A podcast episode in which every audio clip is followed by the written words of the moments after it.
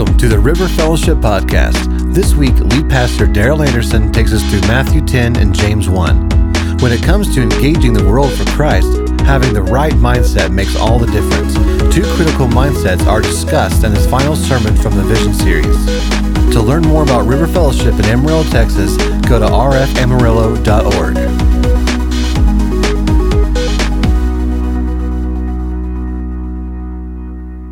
We desire everyone to experience God, to exalt Christ, to embrace community, and to engage the world. And so the last week and this week, we've been talking about the last tenet, which is engage the world. And we chose that very specifically because to engage the world means that we become involved with people so that we can attract them, we can interest them in Christ, so much so that they'll continue to think about that. And some point in their life, they give their life to Christ. That's what engaging the world is all about. Now, there's a lot of ways for us to engage the world. We can do it by what we might call need-based ministries, feeding the hungry, poverty, homeless, etc. We can work with organizations that are already in place that we just volunteer through their systems, and we're able to engage the world that way. We engage the world when we simply are building relationships and building friendships with our neighbors, with our work associates, people that our kids play sports teams with, etc., so that we have the opportunity to talk to them about Christ. That's engaging the world. We can do it through civic organizations. We can do it through the political arena to get in those arenas so that we can be salt and light. We do it through what we call divine appointments, where God just seems to bring people into our path that we can minister to. We do it personally, and we do it corporately. Personally, it's simply all of us as believers should be engaging our world as we live our life. And that's between you and the Lord how you do that. Then there's corporately through River Fellowship, which we're still working on in the months to come. We'll be sharing more about what that's going to look like as a body, how we engage the world as a body. But last week we dealt with why to engage the world. And we basically said it's because God loves the world. People need Jesus. The world needs Jesus. And he's called us to be in the middle. It's almost like we're the mediators. There's a God who loves the world. There's a world who needs Jesus. They may not know they need Jesus. They may not even want anything to do with Jesus, but they need Jesus. And so we're kind of the mediators here to help bridge that gap. This morning, I want to talk about a mindset that we have to have if we are going to effectively, long-term, engage our world. And before I get into it, I need to preface it with two things. First, I believe this message is probably for me more than it is for you. I think I need this message even more than probably anyone else here. In fact, God's already preached this sermon to me about 5 times this week. So I'm still trying to work through that. Part of that reason is because just personally in my individual walk, I want to be sure that my heart is to engage the world and that I'm doing what God's called me to do, just on a personal level as a believer. But also as lead pastor of River Fellowship, I want to be sure we're 8 weeks in. We're infants. So I want to be sure we get on the right track. I want to be sure we go down the right path. I want to be sure that we have the right DNA that is a part of who we are as River Fellowship, which is engaging the world. Secondly, let me say that I'm so excited about what God is doing with River Fellowship, and I'm so grateful for the people that God is already amassing and bringing. So many that have the spirit of selflessness and service and ministry and work and sacrifice, and so many that miss this worship because they're ministering to our children. We have so many teams that are already active, so many people doing so much stuff. Our giving is above what we even thought it would be at this level. Everything is great. Everything is wonderful. I'm saying all that to say I don't want anybody to think what I'm going to say in the sermon is a reaction to what's going on now in the church. Okay? Sometimes pastors will do that. They think something's going on. They have to preach about it. That's not what this is. Okay? This is not a reflection on anything going on in River Fellowship that may be negative. All right? Everything is wonderful. I'm fired up. And this is just a reminder for us as we move forward. How will we maintain a long-term effectiveness in engaging the world? That's what this message is about. So I want to give you 2 mindsets this morning. These 2 mindsets are critical if we're going to have this long-term engagement. The first one is what I'm going to call a loser's mindset. Let me invite you to look at Matthew chapter 10. Matthew 10, we're going to pick it up in verse 37. Now, loser's mindset sounds kind of bad. I can remember when our kids were young, the big saying back in the day was the two little L's, and it was always going around saying, loser, loser, double loser. You know, it was a cut down. Nobody wants to be a loser. So here we're talking about loser's mentality. Well, Scripture gives us a whole different concept of what it means to be a loser. And so this is the mindset we have to have. Let's look at it. Chapter 10, Matthew, verse 37. Anyone who loves his father or mother more than me is not worthy of me. Anyone who loves his son or daughter more than me is not worthy of me. And anyone who does not take his cross and follow me is not worthy of me. Whoever finds his life will lose it, and whoever loses his life for my sake will find it. The key passage, obviously, verse 39, whoever finds his life, he's going to lose it. But whoever loses his life for my sake will find it. Now, this passage is talking about salvation, but not just salvation. It is even talking about martyrdom, but not just martyrdom. Really what the passage is speaking about is that we must be willing to lose our life. We must be willing to risk it all. We must be willing to give up everything, to give up all those things that really matters, even if it's our father and mother, even if it's our son and daughter, all of those relationships that we hold so dear, all of those possessions that we hold so dear, all of those priorities and our visions and our careers, everything that we hold dear and of value. This is saying we have to be willing to risk it all, to lose it all, to give it all up. The loser's mindset is a decision that says the calling is more compelling than the comfort. Let that soak in for a moment. What he's calling us to is to come to a decision that says the calling is more compelling than the comfort. We've got to look at the context here. In this context of Matthew chapter 10, Jesus is sending the disciples out into their world to engage the world. In verse 6, it tells us that they're going to the lost sheep of Israel. In other words, they're fellow Jews. They're going into towns and villages and little cities, and they're engaging the world. They're preaching, they're ministering, they're healing, they're casting out demons. They're engaging the people with the gospel of Christ. But Jesus tells them and warns them as they go in, verse 17 and around that area, you're going to have some problems. There's going to be some risk involved. There's some danger involved. You're going to be handed over to the council. There are going to be people that aren't going to respond to you. You're going to be persecuted. You're going to be flogged. So this isn't going to be easy. I'm sending you out here, but there's going to be some risk and persecution involved. So I'm just letting you know that up front. That's why he says, though, in verse 26, do not be afraid of them. He tells them again in verse 28, do not be afraid of those that can kill the body. In other words, you're going to encounter, when you go engage your world, you're going to encounter some resistance and some problems and some persecution. But don't be afraid. It's all good. Why? Because in verse 29 and 30, because he promises his care and protection. He said, just look at the sparrows. They seem so insignificant, but how much care and protection God gives the sparrow.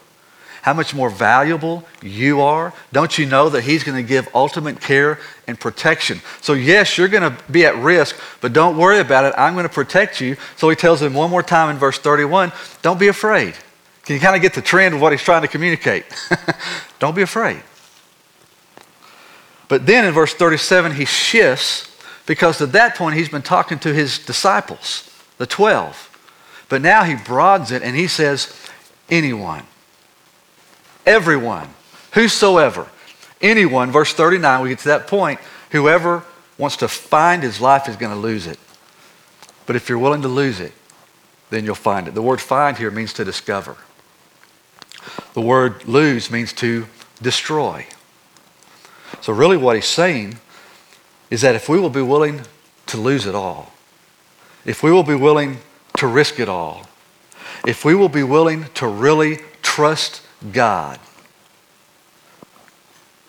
then we'll discover the life that God really intended for us to have.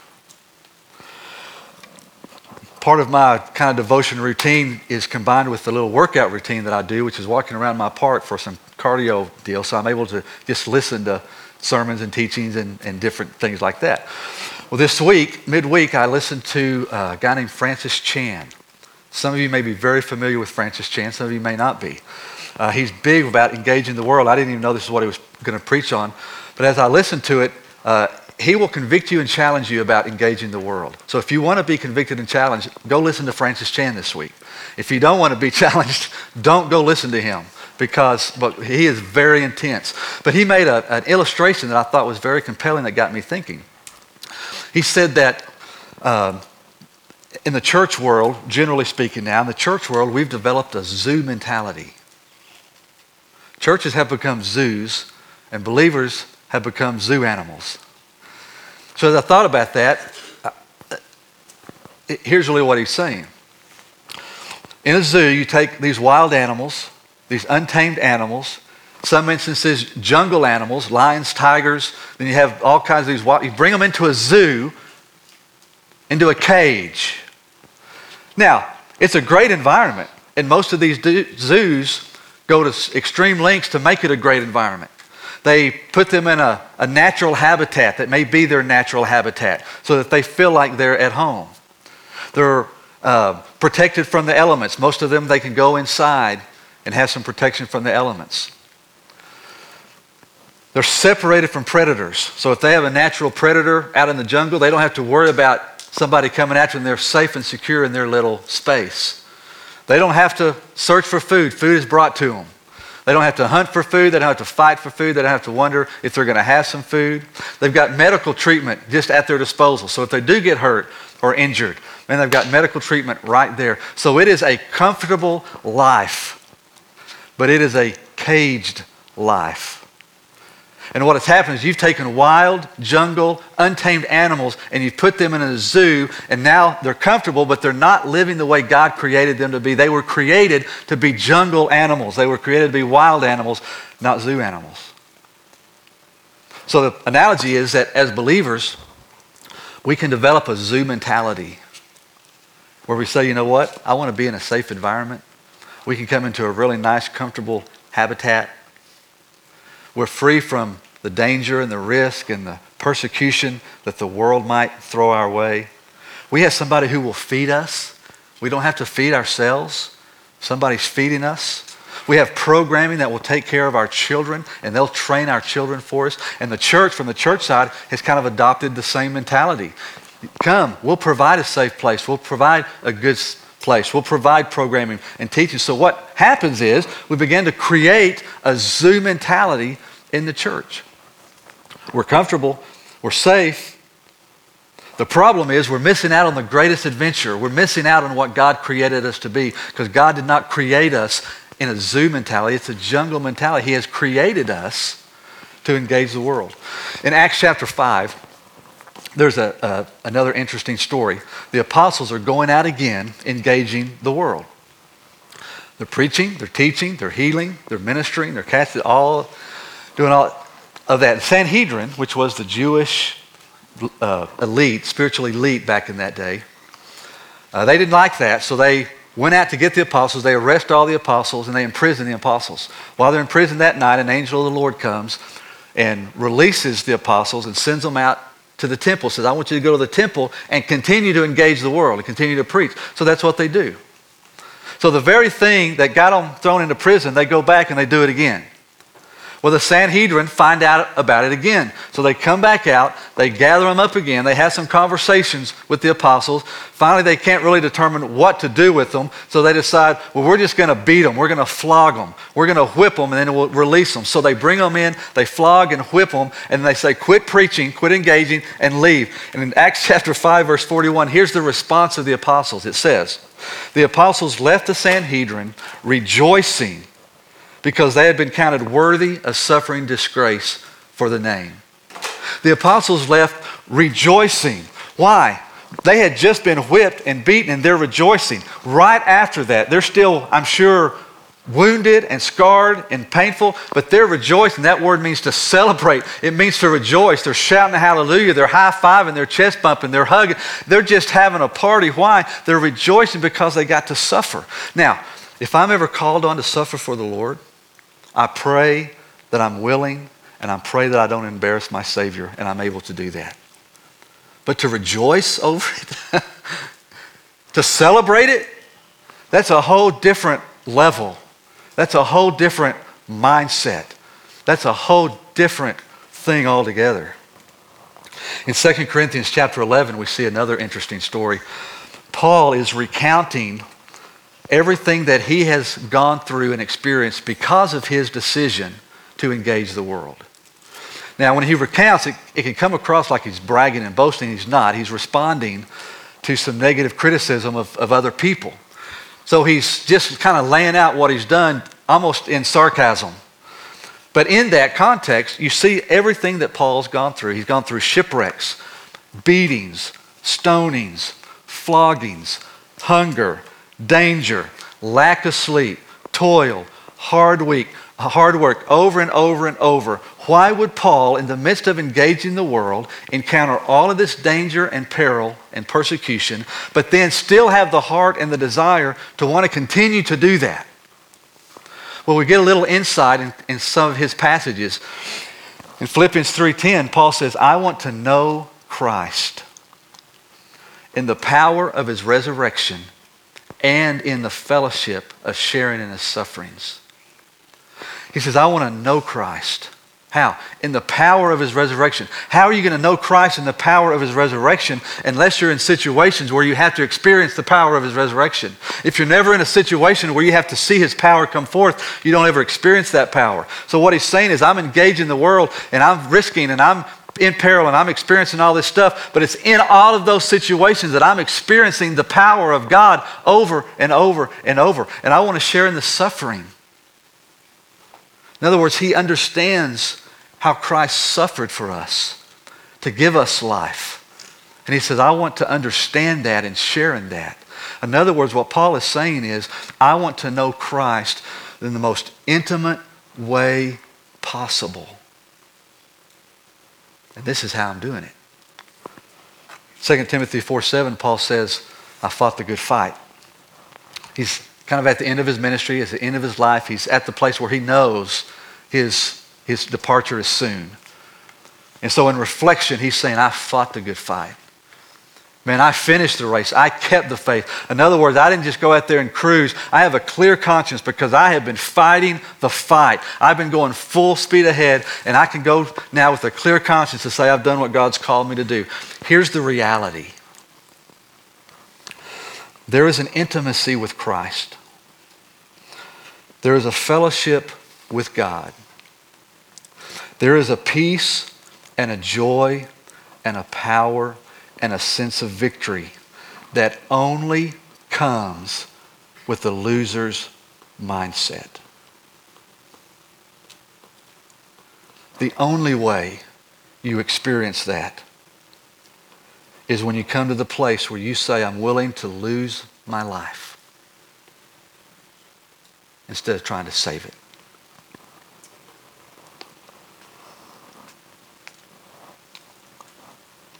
When we can come to the reality of what is most important, that's to know Christ, that's to experience Christ, that's to have fellowship with Christ, that's to be used by Christ, that's to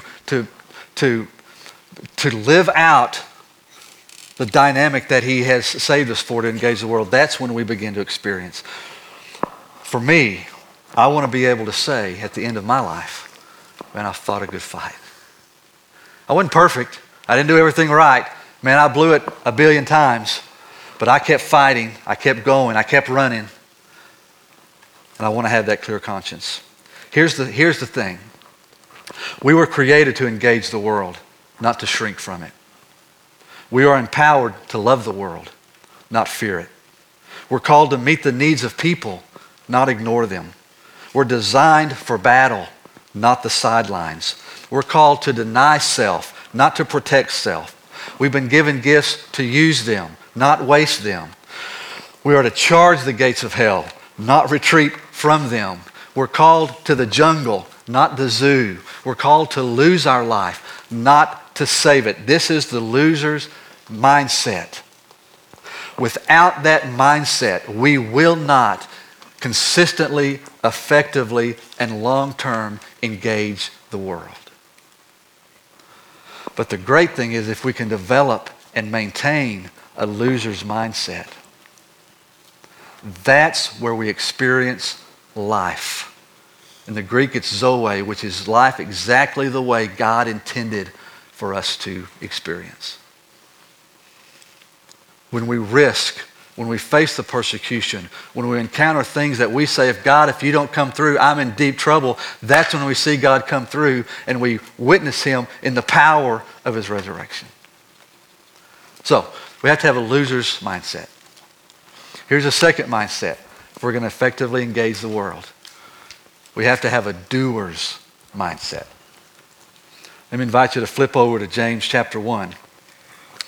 Look at one more passage. James chapter 1, we'll pick it up in verse 22. As you know, James is the doer book. It's all about living the life and putting it into practice. So this passage is a very familiar passage to us. James 1:22. Do not merely listen to the word and so deceive yourselves. That word listen literally means just to kind of hear. It's almost like I hear some sound. I'm not understanding it. I'm not comprehending it. I'm not applying it. I'm not really listening to it. I'm hearing it. It sounds kind of like, nah, blah, blah, blah, blah, blah, blah. That's kind of, it's just kind of one ear, out the other. I hear it, but that's all. That's what that word means. Do not merely listen to the word, so deceive yourselves. Do what it says. Anyone who listens to the word, but does not do what it says, is like a man who looks at his face in a mirror. And after looking at himself, goes away and immediately forgets what he looks like. But the man who looks intently into the perfect law that gives freedom and continues to do this, not forgetting what he has heard, but doing it, he will be blessed in what he does. He's not blessed in what he hears. He's blessed in what he does. In other words, if we're going to experience the blessed life, if you want to be blessed, if you want to experience the blessing of God, it comes from a doer's mentality, not a hearer's mentality. He gives a really funny illustration here in my mind. It's the picture of somebody that goes and looks in a mirror, and you turn from the mirror and you forgot what you look like. Now, who does that? How weird is that? How unengaged, how disengaged, how out of it does somebody have to be to look in a mirror and then totally forget what you look like? Do I have brown hair? Do I have green hair? Do I have white hair? Do I have on jeans? What he's trying to indicate here is that, man, you are out of it. You are so unplugged, you don't even remember what you look like. What he's saying is don't be like that spiritually. Don't be the person that comes and hears the word, but then as soon as you get up to leave, it's like, what did he say? I don't know. What did the preacher preach on that? I don't know. What did your life group leader teach on it? I don't know. What was your... I don't... That's what he's trying to say. We're so unplugged that scripture and teaching and the word to us is just like, da, da, da, blah, blah, blah. That's all we're hearing. We don't even know really what's going on. We kind of hear some noise. That's what he's trying to portray here. So don't be a hearer. What he's trying to communicate is the blessing of God comes when you become a doer of the word. It's a doer's mindset. There's a, I don't know if it's a dilemma, that's too harsh, but an option that when something breaks or something needs to be done, you have to repair something or you have to do something. It's either, do I call the pros or do I do it myself? Still do-it-yourself mentality.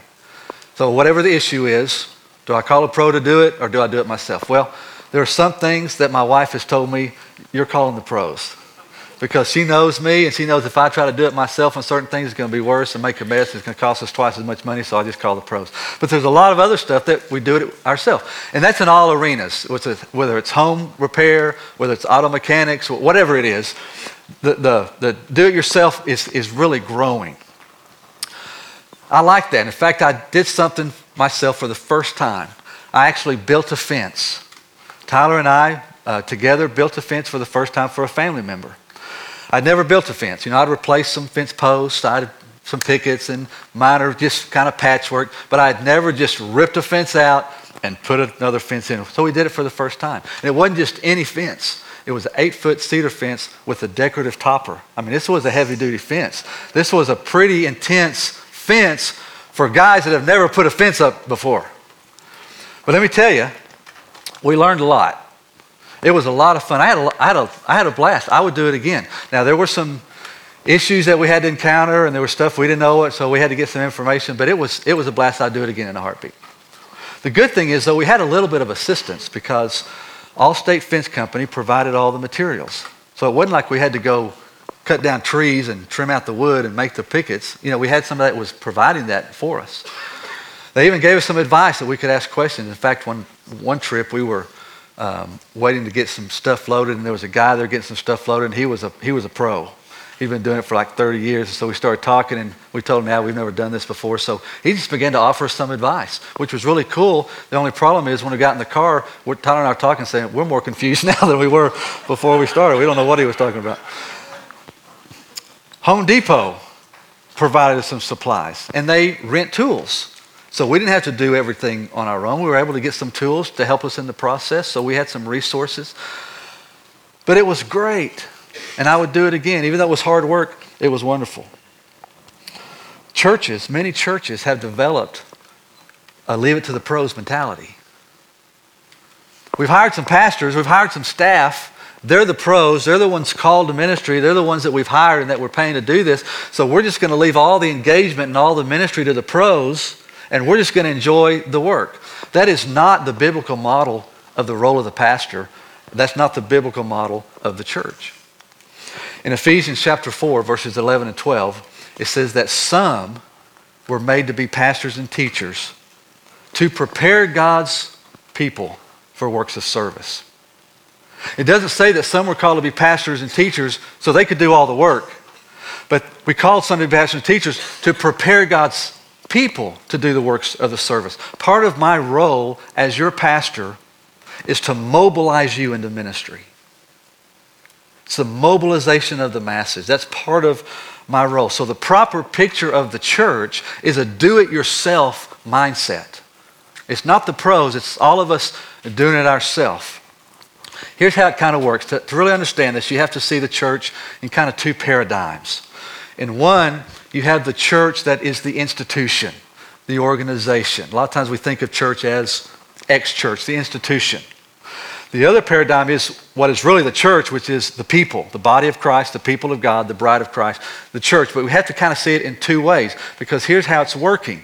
On one side, we have the church, institutional, organizational, kind of like Allstate Fence Company, kind of like Home Depot. We have this resource base that the church institutional can provide resources and teaching and training and encouragement and power and prayer and partnership so that the church body can do the work of the ministry. So the church institutional provides the framework so the church, the body, does the work and does the ministry. That's the picture of the church. It's a do-it-yourself mentality. It's a doer's mindset. It's what I'm going to call this morning the mobilization of the masses. And we've seen this dynamic in our world and in our nation. I'd say in the last decade it's exploded. For example, Uber. What's Uber? I think you all know. It's a peer-to-peer ride-sharing network. It's a transportation network, not a professional taxi service. You know, back in the day, you'd have a couple of professional taxi services that if you needed a ride, you would call these taxi services.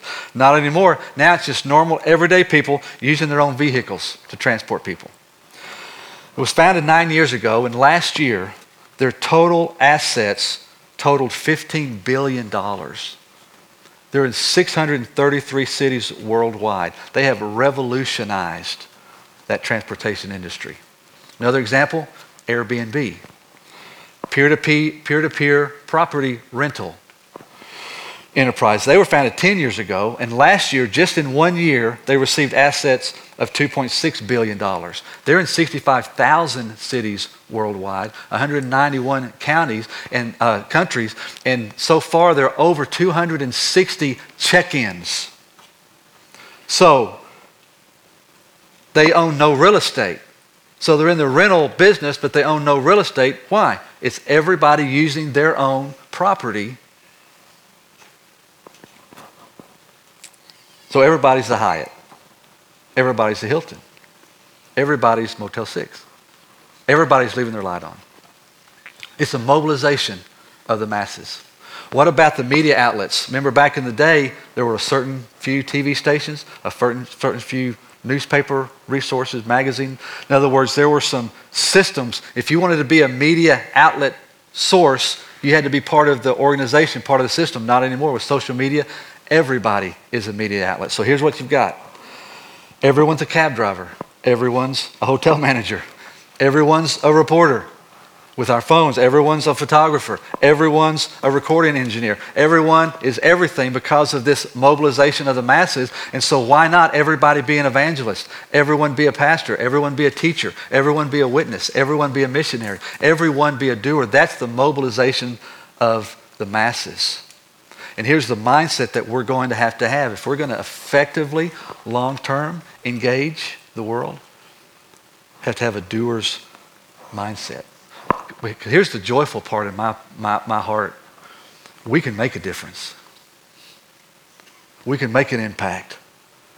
We can see lives change dramatically because of the power of Christ. If we'll develop a losers and doers mentality, we can see God do some amazing and incredible things. It'll be miraculous. I mentioned Francis Chan earlier. He said one more thing at the start of his message that really stuck with me. And at this point, he was talking to pastors before he really kind of got into his teaching. He was telling a little bit of his story, how he was a pastor and he ended up leaving his church for a variety of reasons so he could engage the world more effectively. Imagine that. But he was talking to pastors, and this is what he said. We, speaking as pastors, we cause great harm. We can cause harm to the cause of Christ. We harm the glory of God. We harm the body of Christ. We cause great harm. We weaken the body by doing too much for people and expecting too little from them. Let that soak in just for a minute. I, as your pastor, I will hurt the cause of Christ. I will hurt the glory of God. I will weaken the body of Christ by doing too much for you and expecting too little from you. The doer's mindset. My prayer is that we will be a strong body, that we will be a mobilized army, that we will be a faith-filled church, that regardless of the risk, regardless of the cost, regardless of the price, that we would have a willingness to get out of our comfort zone, to get out of our easy chair, to be a kind of people that said, we will engage the world. That's my prayer. I hope that's your prayer. Let me ask you to bow, if you would. Just as the Spirit speaks, I just want to remind you, this message is not a reprimand. Because I think we are living this. This is who River Fellowship is. My prayer is that this will be who River Fellowship will always be. That as we mature, as we grow, as we begin to reach people, as we begin to get into a system, that we will never find ourselves fading back to the zoo mentality. We'll never see ourselves moving back to the pro mentality, but we will have in our DNA, we are losers and we are doers for the glory of Christ and for the impact of people. Thanks for listening. To learn more about River Fellowship in Amarillo, Texas, or to hear more messages, go to rfamarillo.org. Thanks. Have a great week.